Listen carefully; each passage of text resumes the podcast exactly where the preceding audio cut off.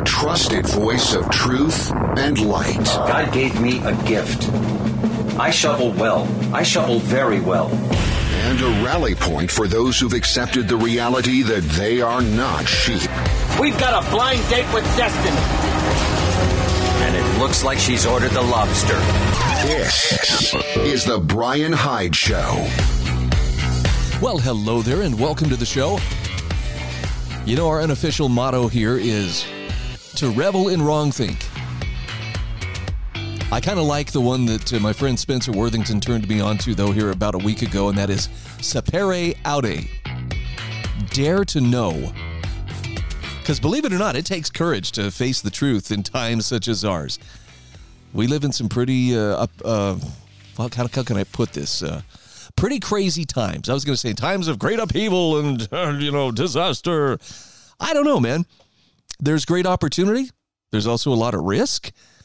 What, to me, the craziest part is just how utterly surreal some aspects of life have become. Things that are normal or considered part of the new normal today, that even 3 years ago, we'd have been going, no way.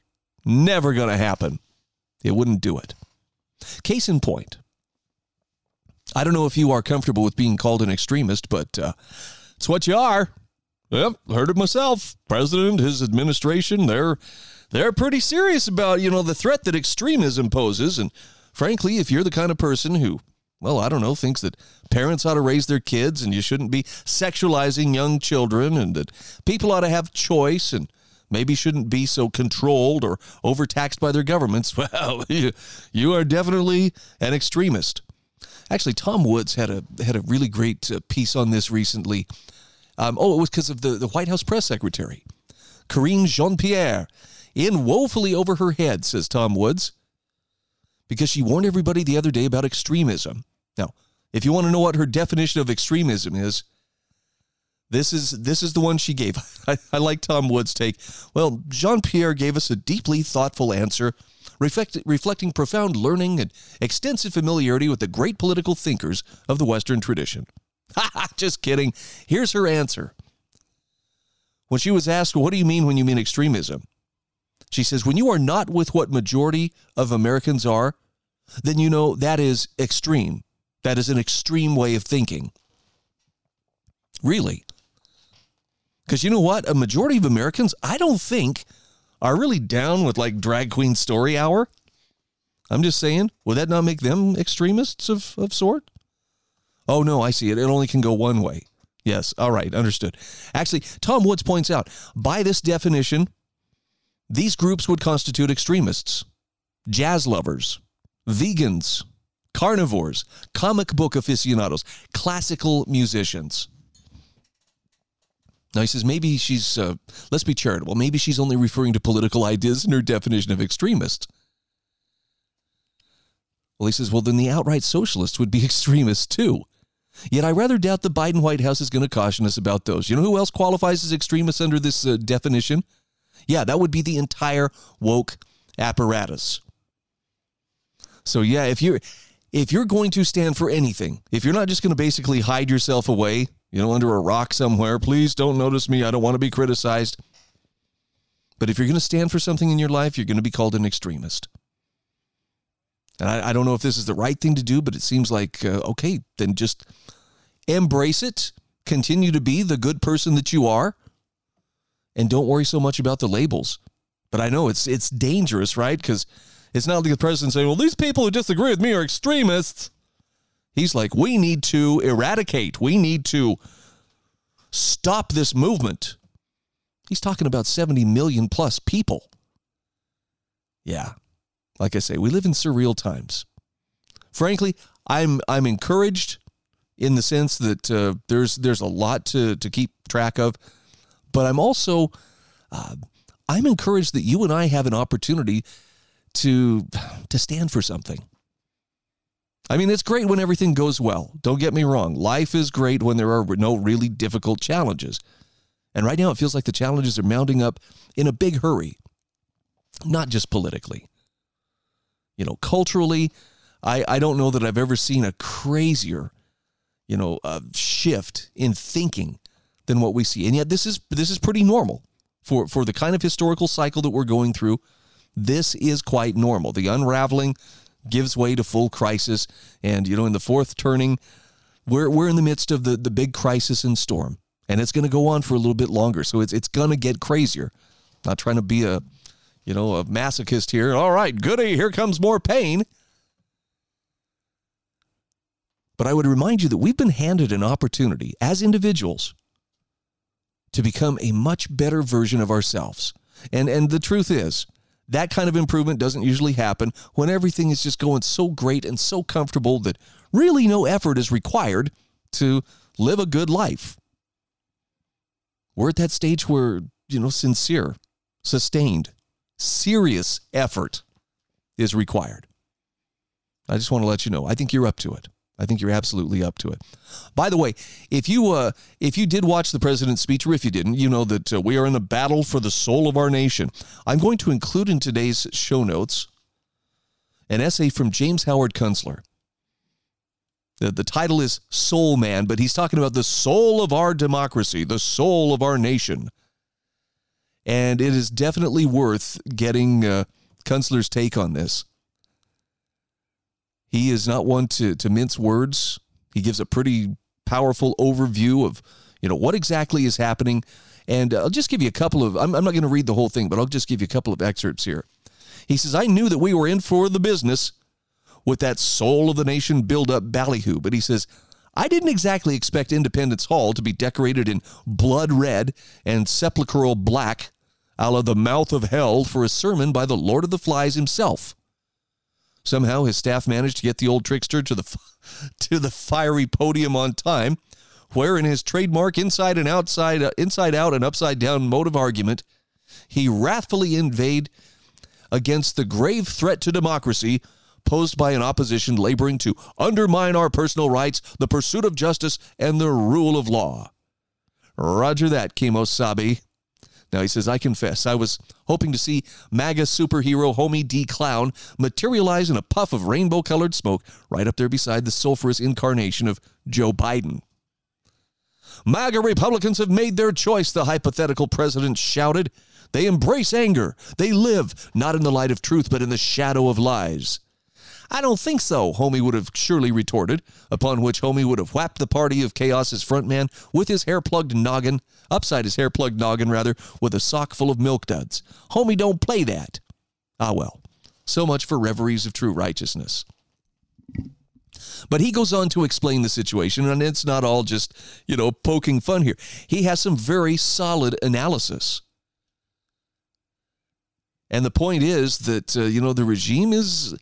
They are scared. They would not be threatening, and you can't convince me that the staging of that speech in Washington last week wasn't deliberately, how can we make this as scary and intimidating as possible, including, uniformed Marines flanking the president on either side, albeit in the distance. I think that the regime is afraid. And I think that the reason they're attacking us is because they know there is a reckoning coming in these midterm elections.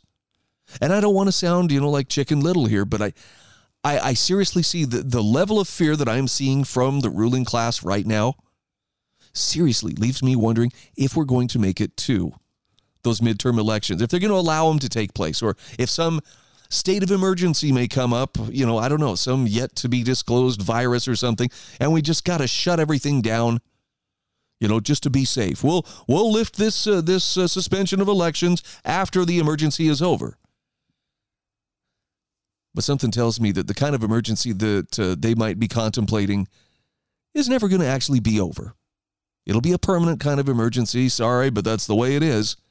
Kind of like we were facing with COVID before people wised up, realized, this is being exaggerated. This is being falsified and trumpeted and built up as something that it's really not. And I guess I have to offer this standard disclaimer. Yes, we all know people who have died from or with COVID. Okay? I think it's a legit virus. I know there are people out there who say there is no such COVID virus. No, I think it's real. But I also believe that the survival rate is still 99 point something percent for people who get it. So, you know, I'm not going to spend a lot of time worrying about it. And, you know, I'll take common sense precautions, but I'm not going to give up living. I don't want to sound like an extremist or anything, but there is no way I would go back to the, you need to let your family members just basically die alone and lonely just to be safe. No. Nope. I accept that there are risks in life. Not going to go out of my way to exacerbate those risks, but I'm not going to hide from them either. And I'm certainly not going to do so some power seeker can better adjust their boot on the back of my neck. Not going to happen, Captain.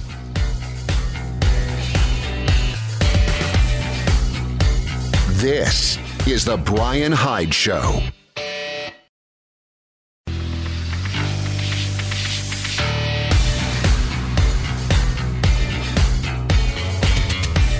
This is The Brian Hyde Show. And we are back. You've heard me talk about GarageDoorProServices.com. And I'm just going to tell you, for my friends in St. George, Utah, Cedar City, Utah, Mesquite, Nevada, or Colorado City, Arizona, this is the company you want when it comes to installation, service, and repair of garage doors. Whether it's for residential or for commercial needs, they will take care of you. These are American-made garage doors. They offer a much faster lead time, better service. No, seriously, go to their website, GarageDoorProServices.com. Read the testimonials that their customers have left. These guys know how to take care of you. You can call them at 435-525-2773 or go to GarageDoorProServices.com. There we go. All right, so let's take a deep dive. I got a couple of things here that are really, I think, going to open your eyes on a couple of different subjects, at least give you some great food for thought. How can so many people have been manipulated into giving up precious things like their freedom, their autonomy, you know, their ability to make their own choices in life? Well, I've got an article here from Kit Knightley from offguardian.org. 5 psychological experiments that explain the modern world. And you probably have heard of some of these before, but this is a great explanation as to how are people manipulated? How have we found ourselves, you know, in the situation that we're in, where so many people may even suspect that something is wrong. They still kind of go along with it. They still want to support the status quo because nobody wants to be thought of, what is it? Oh, yeah, as an extremist. Kit Knightley says the world is a confusing place. People do things that don't make any sense. They think things that aren't supported by facts, endure things they don't need to endure, and viciously attack those who try to bring these things to their attention. Well, Kit says, if you've ever wondered why, you've come to the right place. Any casual reader of the alternate media landscape will eventually come up with a reference to Stanley Milgram or Philip Zimbardo, the Ash experiment, or maybe all three. And words like cognitive dissonance, diffusion of responsibility, and learned helplessness, these are phrases that regularly do the rounds, but where do they come from? What do they mean? Well, here are the important psychosocial experiments that teach us about the way that people think, but more than that, they actually explain how our modern world works and just how we got into this mess. So he starts with the Milgram experiment. And this is back in 1963. Yale psychologist Stanley Milgram conducted a series of experiments referred to now as the Milgram obedience experiments. This is the one that you may have heard of, in which subject A is told to conduct a memory test on subject B and to administer electric shocks whenever subject B makes a mistake. Now, of course, subject B does not exist. The electric shocks are not real. Instead, actors would cry, ask for help, or pretend to be unconscious. All the while, subject A would be encouraged to carry on administering the shocks. And the vast majority of subjects carried on with the test and gave the shocks, despite the fact that they wondered if they had actually killed subject B. Now, the conclusion. In his paper on this experiment, Stanley Milgram coined the term diffusion of responsibility. And what he was describing was a psychological process by which a person can excuse or justify doing harm to someone if they believe it's really not their fault. So they won't be held accountable, or they won't have a choice. So you know why it wasn't really their fault, even though they're pushing the button that's supposedly sending the electric shock to subject B? It's because there was a nice guy in a lab coat standing there with a clipboard, and every time they would look to him like, this person is screaming in pain, they're saying this is killing them, the person in the lab coat would say, the experiment must continue. So as long as somebody in authority was saying it needs to go on, they would do it. How's that for crazy? Now, there's much more about this, and again, I'm going to let you kind of discover this on your own, because I want to touch on a couple of these other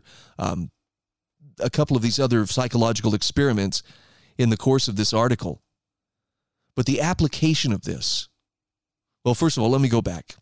Kit Knightley says in the conclusion here, in his paper on the experiment, Stanley Milgram coined the term diffusion of reality, or responsibility, rather, about people believing they can justify or excuse doing something, including harming people, if it's not really their fault. But the application of this principle is almost literally endless. All institutions can use this phenomenon to pressure people into acting against their own moral code. That includes the army, the police, hospital staff. Wherever there's a hierarchy or a perceived authority, people will fall victim to the diffusion of their own responsibility. Saw this a lot during the pandemic, right? Local leaders, state leaders, well, we have to do what the CDC says. You know, the CDC's given us our guidance, and we are bound to follow them, or the health department dictates this. And nobody really wanted to be the one to say, I made this decision and I stand by it. Yeah, especially now. They don't really want to stand by. Oh, they're gaslighters. I don't think anybody really was advocating for lockdowns now, were they? Hey, some of us kept receipts. What can I say? All right, number two, in the psychological experiments that explain the modern world, the Stanford Prison Experiment. Now, this is just a little less famous than Milgram's work. This is the one done by Philip Zimbardo's prison experiment at Stanford University in 1971. And this experiment set up a mock prison for a week with one group of subjects designated guards, the other as prisoners. Both sides provided uniforms, prisoners given a number. Guards were ordered to only ever address prisoners by their number, not their name. And there were other rules and procedures that went into this. But in brief, over the course of that week, the guards became increasingly sadistic, dealing out punishments to disobedient prisoners and rewarding good prisoners in order to try and divide them. Now, a lot of the prisoners simply took the abuse, and the infighting began between the troublemakers and the good prisoners. So, though technically not an experiment in the purest sense, as there was no hypothesis to test, there was no control group, and perhaps impacted by demand characteristics, the study still revealed revealing patterns and interesting patterns of behavior in its subjects. The conclusion was prison guards became sadistic. Prisoners became obedient, and all this despite no real laws being broken, no real legal authority, and no real requirement to stay. If you give people power and you dehumanize those below them, they'll become sadistic. If you put people in prison, guess what? They're going to act like they're in prison. In short, people will act the way that they're treated. Now, the application of this, we've all seen it. It's an endless application. We saw it through COVID. You start treating people a certain way, the majority will go along with it, and they'll blame the minority who refuse to cooperate. Meanwhile, police forces all over the world were suddenly granted new powers and then promptly abused them because the maskless and the unvaxxed had been dehumanized in their eyes. You understand what's being said here? Those reactions were engineered, not accidental. Now, from here they go on to talk about the ASH experiment, ASCH, Festinger's cognitive dissonance experiment, and last but not least, the monkey ladder. I won't get into a whole lot of detail on any of these, but there you have it. 5 of the most critical pieces of psychological research ever done. And Kit Knightley says, hopefully going forward, nobody's going to be left in the dark when these concepts or experiments are referenced. So this is to give you a good primer of what's going on. This is not a comprehensive explanation of here's exactly why the chips have landed where they have here. But Kit Knightley says, look, the point of this article isn't just to make you, the reader, understand these experiments. It's also meant to remind you that they do. They do. The powers that be understand these experiments. There we go. The people in charge, the elite, the 1%, the party, whatever you want to call them. They know these experiments. They've studied them. They probably replicated them countless times on grand scales and in unethical ways we can barely imagine. And I guess the point here is they know how the human mind works. Think about what the implications of that are. They know they can make people do anything if they can reassure them they won't be held responsible. They know they can rely on people to abuse any power they're given or to believe they're powerless if they're treated that way. They know that peer pressure will change a lot of people's minds, even in the face of undeniable reality, especially if you make them feel completely alone. Terrific article. I hope you'll check it out. This is The Brian Hyde Show.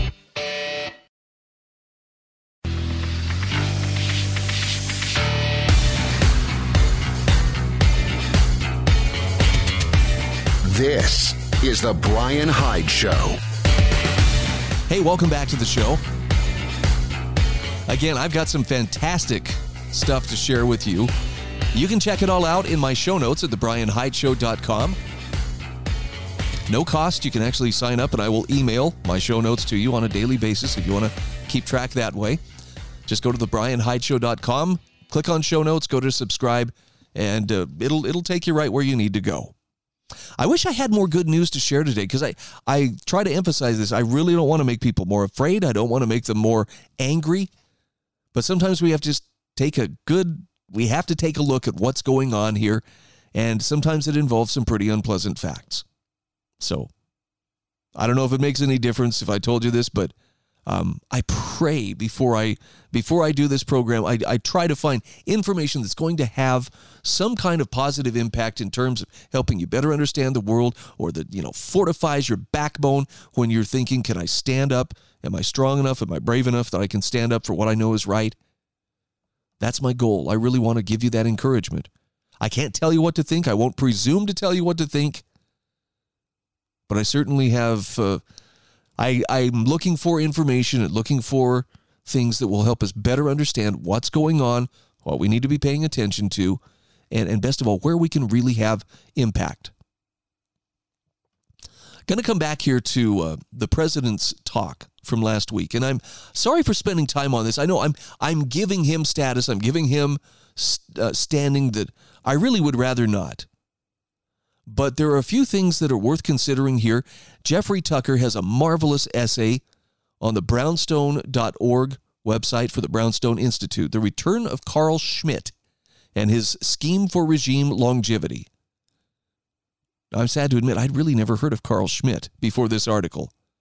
But after hearing about it, it's like, oh, suddenly this makes sense. There's this is where this tried and true pattern of identifying an enemy and then focusing as much of the public's attention on this is the enemy, this is who we are against, this is what it stands contrary to everything that we hold dear. I believe we could use the phrase, the soul of America, yes, is at stake if we don't stand up to this enemy. I just didn't know the origin of how that pattern was established. So here's what Jeffrey Tucker says. He says, the message and optics of Joe Biden's address from September 1st of 2022 were startling in our supposedly enlightened times. Now, in the mid-1930s, however, both would have been conventional politics. That's the message and the optics. There was a time in which the most menacing discovery of modern times came to be perfected in political rhetoric. That discovery was that the most successful path to regime stability is to unify political friends around loathing and hatred of some domestic enemy. Now, who the enemy is can change. What matters most is that the enemy is seen as an existential threat to the friends of the nation.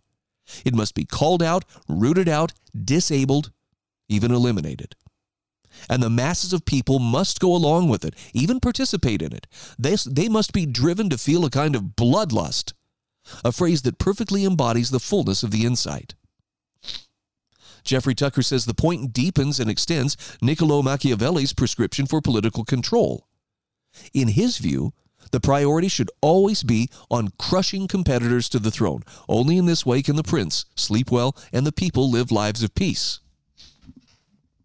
Now, Machiavelli lived in times of absolute power, when the state was mortal, bound up with the life of a person, Democracy and the invention of the impersonal state changed the prescription for seizing and retaining power.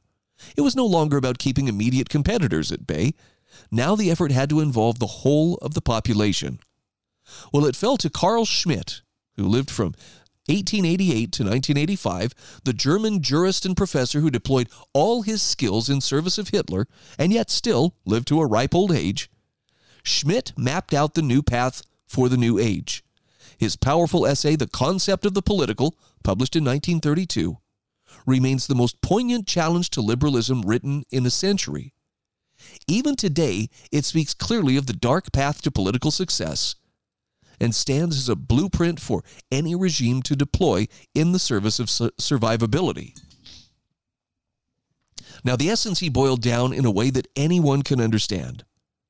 The regime survives and thrives based on the friend-enemy distinction. Now, the friends constitute the political community.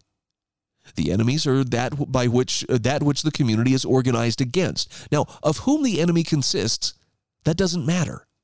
It can be identified by race, religion, ethnicity, age, body shape, geography. None of this is essential. All that matters is, number one, the people in power have made that decision, and two, that it's believable to the majority of politically significant citizens, which constitute the friends. So reading that essay today from Carl Schmitt, the political ethos of Nazism is very easy to observe. Indeed, Schmitt wrote the formula not only for the atomization of the Jews and others not loyal to the regime. His scheme applies more broadly to any regime that needs to shore up its standing and obtain total power. And the killing fields are not a stretch either, given that he writes, quote, "The state as the decisive political entity possesses an enormous power, the possibility of waging war and thereby publicly disposing of the lives of men. The jus belli contains such a disposition. It implies a double possibility, the right to demand from its own members the readiness to die and unhesitatingly to kill enemies." End quote. So to Schmitt, politics require war either outgoing or as a believable threat. And this war can be domestic or international. The main point is to reinforce the state's right to dispose of life and encourage the population toward a willingness to do the deed or die trying. Only through this path is the stability and longevity of politics and the state assured. Pretty crazy stuff. And yes, Jeffrey Tucker says, Schmitt is the leading political theorist of totalitarian dictatorship. Schmitt, regarding the concept of separation of powers, checks and balances, and constitutional restraints to be annoying impediments on the path toward meaningful life, lived through politics. Moreover, he viewed all of these attempts to limit government to be foolhardy in practice and pointless in principle. So he argued that liberal democracy is unsustainable, especially because it's dull, especially one that elevates commerce as a first principle of human peace and belongingness. This, Schmitt argued, submerges primal instincts too deeply. Heroism, battle, triumph, bravery, upheaval, and the need of everyone to make one's life count in a way that a Hegelian might understand that term. Yes, that involves bloodshed. He regarded the dream of the 19th century-style liberalism to be nothing but a chimera. It longs for a society without politics, he said, but we need and require politics because we want belongingness and struggle, a mission that involves vanquishing the foe and rewarding one's own tribe that is loyal to the leader. Now, there's a lot to this article. It would be worth your time to grab a quiet place to sit and read it. Might take a little bit. It's worth it, though. And one of the things that Jeffrey Tucker wants to point out here, he says it's striking how easily intellectuals and regimes can migrate to and from different ideological forms while retaining the philosophical orientation of that which they allegedly oppose. Friends and enemies become mirror images of each other, which is why Biden's speech calling for unity simultaneously called a large swath of the American electorate a threat to democracy, by which he means the state he rules. So Jeffrey Tucker says, let us remember that Carl Schmitt despised America and everything it stood for, especially the idea of individual liberty and limits on government. So it's one thing to study his writings in graduate school as a warning to what it means to turn against Enlightenment values. It's also another thing entirely to deploy his theories as a viable path to keeping power when it appears unstable, not only in Beijing, but in Washington, D.C. And Jeffrey Tucker says that should truly terrify all of us. Pretty fascinating stuff, and definitely some good background material on how the president and others, or his handlers and others, are setting up, you know, this ongoing division. By the way, I don't take this lightly. I think this is very, very serious stuff. I mean, they are using the language of, you know, the war on terror. Why, these people are trying to destroy our democracy and we have to resist this. This is an existential crisis. And I don't know. I see provocation, heavy provocation on the part of the left. And I see a lot of anger on the side of the right, which is a dangerous thing, because that patience, that long-suffering, I think is misunderstood as weakness by a lot on the left. And I'm not saying that I want somebody on the right to start pushing back, but you know there's going to come a point where that snapback is going to occur. And when it does, holy cow, it is not going to be pretty. I'm not saying that's a good thing. You understand that. I'm just saying that is the likely outcome. So let's not try to be too surprised. This is The Brian Hyde Show.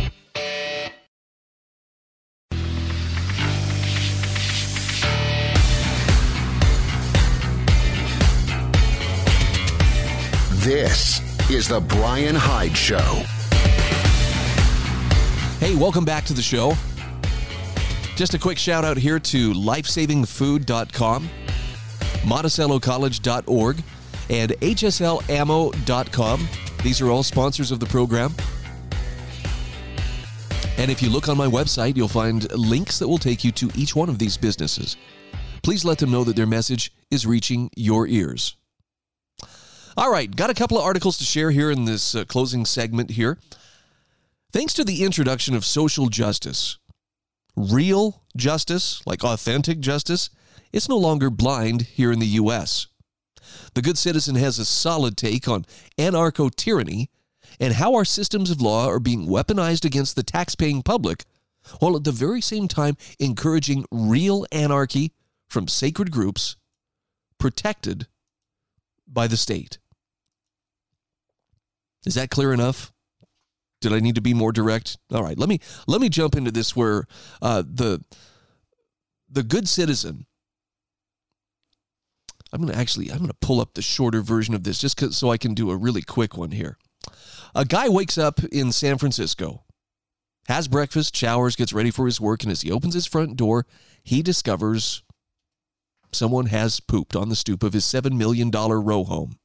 Now, in a previous time, he would have noticed it earlier in the morning when he went to fetch the San Francisco Chronicle, the New York Times, or Wall Street Journal newspapers. Today, he just stumbles past this awful surprise on his way to see if his Range Rover is still where he left it the previous night. He sees the depositor of the morning gift, curled up in a mess, passed out with the heroin syringe still in his hand, courtesy of the law-abiding, tax-paying citizens of San Francisco, it says there on the syringe. Last year, the guy who walked out of his house paid $59,000 to the state of California for the privilege of this morning's experience, and another $122,000 to the federal government, which is in the process of funding tens of thousands of more armed IRS enforcers to make sure that this man or any other working citizen doesn't get any funny ideas about the $1 more than they're allowed, about keeping $1 more than they're allowed from the fruits of their own labor by a government that offers them nothing in return and openly detests them. So when this guy gets to his Range Rover, which he upgraded to heavily tinted windows, thinking that might deter thieves, he finds his action did the exact opposite. The front passenger window, broken again, third time in as many weeks. As he approaches the windshield, he notices an envelope beneath the windshield wipers. Oh, his tires and front bumper were just across the line of legal allowance, so he has to pay the city $350 for his urban infraction. A penny or less refusal to pay will eventually result in a bench warrant for his arrest. Now, this man will soon again vote for the very people responsible for this soft anarcho-tyranny that blesses his days and exploits his labor earnings while refusing to provide a modicum of protection of property or liberty. So the good citizen says anarcho-tyranny is a term that gets very little attention or press because it originates from conservative academic social science, and it exposes the destructive policies of liberal politicians with whom the media work directly in tandem to shield from any criticism. Now, he says there are definitions of anarcho-tyranny floating around, various definitions, but most involve the absence of basic protections assumed under state authority on the backs of tax-paying citizens who are instead made targets of persecution by the state. Now, Lew Rockwell concisely described the hard version of anarcho-tyranny in a piece about lawlessness in Iraq 20 years ago, saying it's a situation in which government does everything but what it's supposed to do, namely protect life and property. And the article goes on to talk about how, it was sold to us on the idea of this will cure social ills like racism and mass incarceration, or at least the government... interference is sold to us as curing all of these ills. And people don't see that they've been co-opted by all the institutions of power, including banking, finance, corporate America, to intentionally create socio-cultural and racial strife. And that's so people don't notice the true common enemies responsible for the actual damage, including, but not limited to, destruction of the once thriving great American middle class. There's a lot to this article. It would really be worth your time to check this out. This demographic shift that's taking place that's driving people out of blue states, out of places like Chicago, New York City, Philadelphia, Los Angeles. Yeah, people are fleeing in droves to states where law and order are still valued. This is why Florida, Texas, Tennessee, Idaho, Montana, and other states have seen a massive net influx of people desperate and financially secure enough to flee the oppressive urban degeneracy of blue state chaos.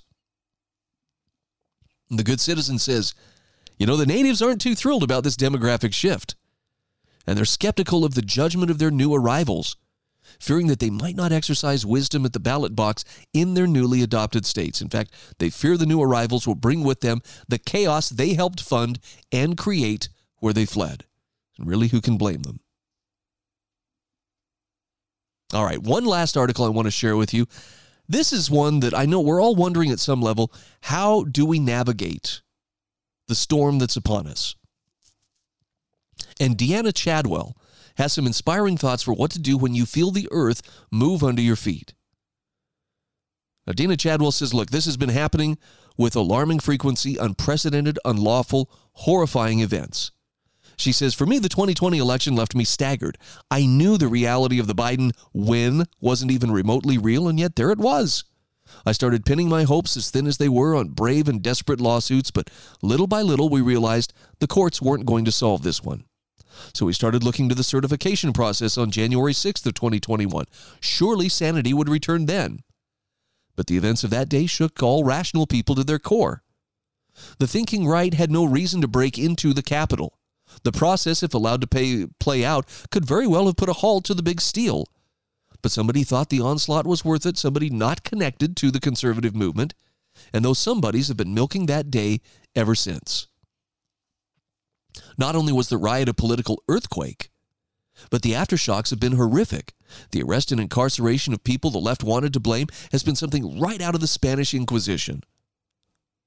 No lawyers, no charges, bad treatment, even torture, locked in rat-infested dungeons in solitary confinement, no speedy trial for these folks. They're political prisoners. We're not in Kansas anymore. And J6 proved that. Then the never-ending show trial in the House is another aftershock. Such an illegal tribunal is as out of line as the 6 interrogations of Christ.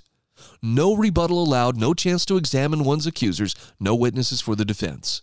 So not only is the ground shaking in Washington, but the ground at the border has been one continual assault, undermining national sovereignty, decimating our youth with drugs, ripping jobs from the hands of American citizens.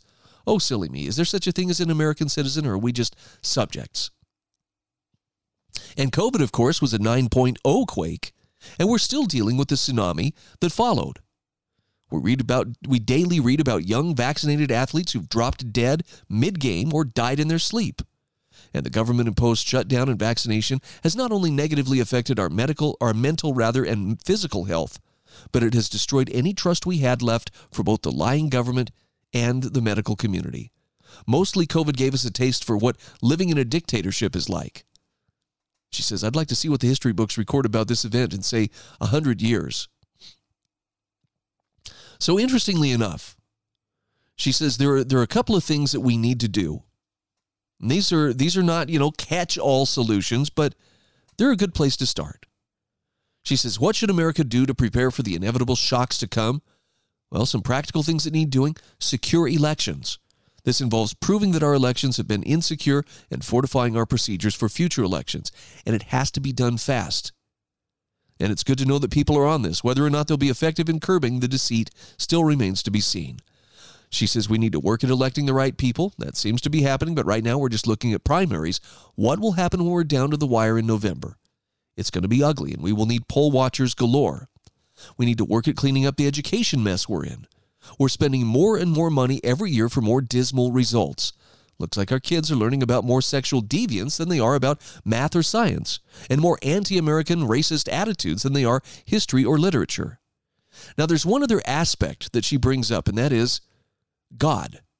All good governance comes from deep understanding on the part of both the governing and the governed of the reality of absolute truth. In other words, God.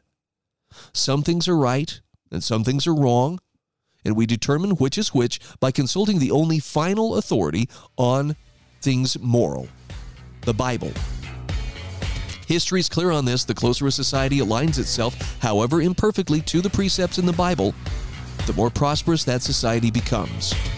And the opposite is also true. By the way, Deuteronomy 28 gives us a real clear delineation of what happens to a nation that rejects God's commands. It's a great article. I hope you'll check it out for yourself. This is The Brian Hyde Show.